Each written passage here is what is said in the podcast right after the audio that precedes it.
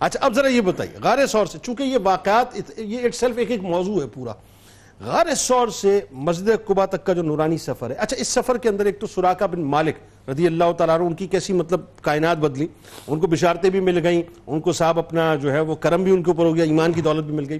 پھر ام مابد رضی اللہ تعالیٰ عنہ کا، وہ جو ایک جملہ تھا کہ مبارک آئے تھے، نام تو نہیں، مبارک آئے تھے، تو مبارک کے بے مثل و بے مثال حسن و جمال کا جو دیدار کرنا تھا، ذرا اس کو خوبصورت سے انداز سے بیان کیجیے۔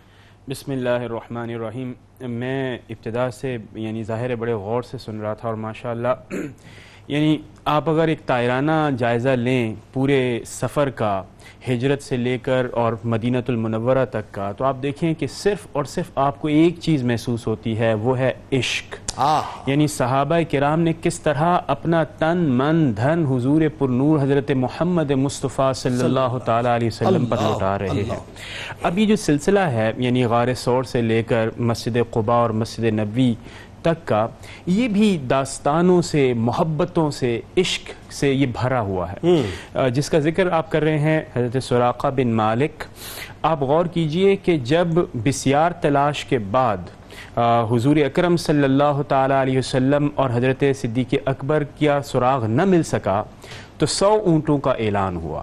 سراقہ بن مالک ابتدائی طور پر چونکہ آپ نے اسلام آٹھویں ہجری میں قبول فرمایا تو سو اونٹ سب سب کو اٹریکٹ کرتے ہیں، ان کو بھی اٹریکٹ کیے۔ لیکن ان اس تلاش کے اندر سراقہ بن مالک کی قسمت تبدیل ہونے والی تھی۔ اب وہ ہمیشہ تاریخ میں امر ہونے والے تھے۔ سراقہ بن مالک نے کسی مسافر رضی اللہ تعالی عنہ نے یعنی کسی مسافر کی اطلاع کے اوپر آپ کا پیچھا کیا۔ اور صدیق اکبر رضی اللہ تعالی عنہ اور حضور اکرم صلی اللہ تعالی علیہ وسلم سفر فرما رہے ہیں کہ اچانک خاموشی کے ساتھ سراقہ بن مالک پیچھے پہنچ جاتے ہیں۔ ٹھیک ہے۔ ابھی تو ایمان نہیں لائے۔ ابھی ایمان نہیں لائے۔ آپ کو چیز کرنے اور تلاش کرنے وہ جو اعلان ہوا اونٹوں آئے۔ ہاں۔ صدیق اکبر نے فرمایا اوتینا یا رسول اللہ حضور اکرم صلی اللہ تعالیٰ علیہ وسلم کا برملہ اظہار کہ کلا اللہم اکفنا بما شت یا اللہ ہماری ویسے حفاظت کر جیسے تو پسند فرماتا ہے۔ یہ کہنا تھا حضور اکرم صلی اللہ تعالیٰ علیہ وسلم کا چشم فلک نے دیکھا کہ جس گھوڑے پر سراقہ بن مالک سوار تھے کہ حضور کو چیز کر رہے تھے وہ زمین بونس ہونا اس کی دہشت یعنی یہ تو خیر ہم واقعہ بیان کر رہے ہیں جب یہ صورتحال کسی کے اوپر آتی ہے اور پاس دور دور تک کوئی بندہ نہیں ہوتا تو دہشت کا ایک عالم ہوتا ہے۔ اسی خوف کے عالم کے اندر آپ نے فرمایا آپ نے یعنی درخواست کی کہ حضور آپ نے دعا فرمائی تو میں گھوڑے سمیت زمین کے اندر آپ ہی دعا فرمائیں گے تو میں بچ جاؤں گا۔ اور میں آپ کو دشمن اس وقت ہیں حالانکہ دشمن پھر بھی رحمت طلب پھر بھی رحمت طلب کر رہے ہیں۔ اور حضور کا کردار دیکھیں اللہ اللہ اللہ۔ آج کیوں حضور اکرم صلی اللہ تعالی علیہ وسلم ہمارے لیے سرمایہ اتباع ہے اور ہماری علامت اور شناخت ہے؟ آپ نے اسی آن شان کے اندر آپ کو معاف فرما دیا۔ دعا فرمائی واپس اسی طرح۔ زمین کے اوپر ہاں۔ پھر چیز کرنے لگے پھر چیز کرنے لگے یا آپ دوسری پھر جو دوبارہ واقعہ ہوا وہ یہ ہوا کہ آپ نے یعنی حضرت سراقہ بن مالک نے یہ دیکھ لیا ہاں۔ کہ اب کیا ہونے والا ہے؟ انہوں نے دیکھا کہ جس آدمی کا کردار جس شخصیت کا کردار یہ ہے جس کے اندر وہ روحانی طاقت ہے وہ ایک دن عرب کا مالک ہونے جا تو آپ نے فرمایا کہ کل میرے ساتھ کیا ہوگا؟ مجھے امان نامہ امان نامہ لکھ دیں۔ حضور نے حکم دیا امان نامہ ملا۔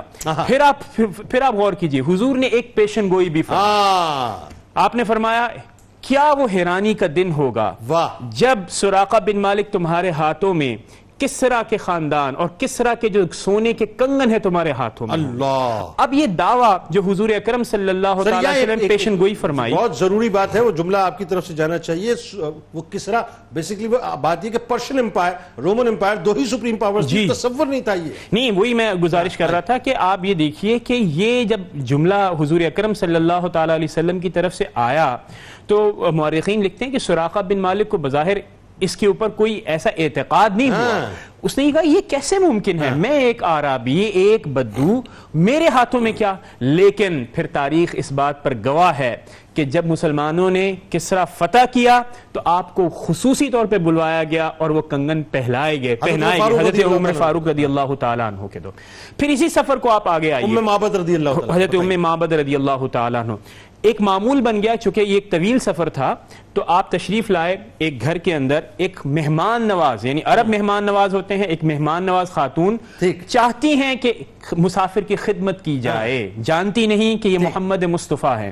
جب یعنی لیکن گھر پر کچھ دستیاب نہیں تھا آپ نے فرمایا کہ ایک لاغر سی بکری ہے۔ حضور اکرم صلی اللہ تعالیٰ علیہ وسلم نے جب اجازت طلب کر کے اس کے تھنوں کو ہاتھ لگایا وہ خشک تھے۔ وہ لاغر بکری تھی اس کے باوجود بھی اس کے تھنوں میں دودھ آ گیا۔ ام مامد کو دیا گیا۔ اس کے ہاں وہاں پر جو جو لوگ موجود تھے حضور کے ساتھ جو ساتھی تھے ان کو دودھ دیا گیا۔ جو حاضر تھے ان کو بھی دودھ پیش کیا گیا۔ جو خاون غائب تھا اس کے لیے بھی رکھا گیا۔ اللہ اور پھر گھر کا پورا سامان دودھ کے ساتھ بھر دیا گیا۔ جب واپس ان کے شوہر تشریف لائے یعنی ابو محمد تو جب پوچھا کہ کیا تو حضور اکرم صلی اللہ تعالیٰ علیہ وسلم کا سراپا بیان کر کے فرمایا کہ وہ کر کیا کیا کردار وہ تھا؟ ذرا اب سا بیان کر دیجیے وہ ذرا سا یہ ہے۔ مختصر مجھے بریک پہ جانا ہے۔ میں یہ چاہتا یعنی کون آئے تھے سوال کے نام تو نہیں پتا مبارک تھے۔ مبارک تھے۔ اور وہ مبارک کیسے تھے؟ جن کا چہرہ روشن تھا۔ جب آپ گفت یعنی آپ نے فرمایا کہ خاموش باوقار خاموشی تھی۔ اگر گفتگو فرمائیں وہ گفتگو نہایت مفید ہوتی تھی نہ ایک لفظ ادھر نہ ایک لفظ ادھر۔ اپنے محبت کرنے والوں کے اندر گھرے ہوئے ہیں۔ ہر ایک آپ کے اوپر جان لٹانے کے لیے تیار ہے۔ اور ہر ایک نہ صرف یہ کہ جان لٹانے کے لیے تیار ہے جو حکم فرمائیں اس حکم کی تعمیل میں سبقت لے جانا چاہتا ہے کرتے ہیں تو ایسے کہ جیسے نور آپ کے یعنی جملوں کا۔ توازن یہ ہے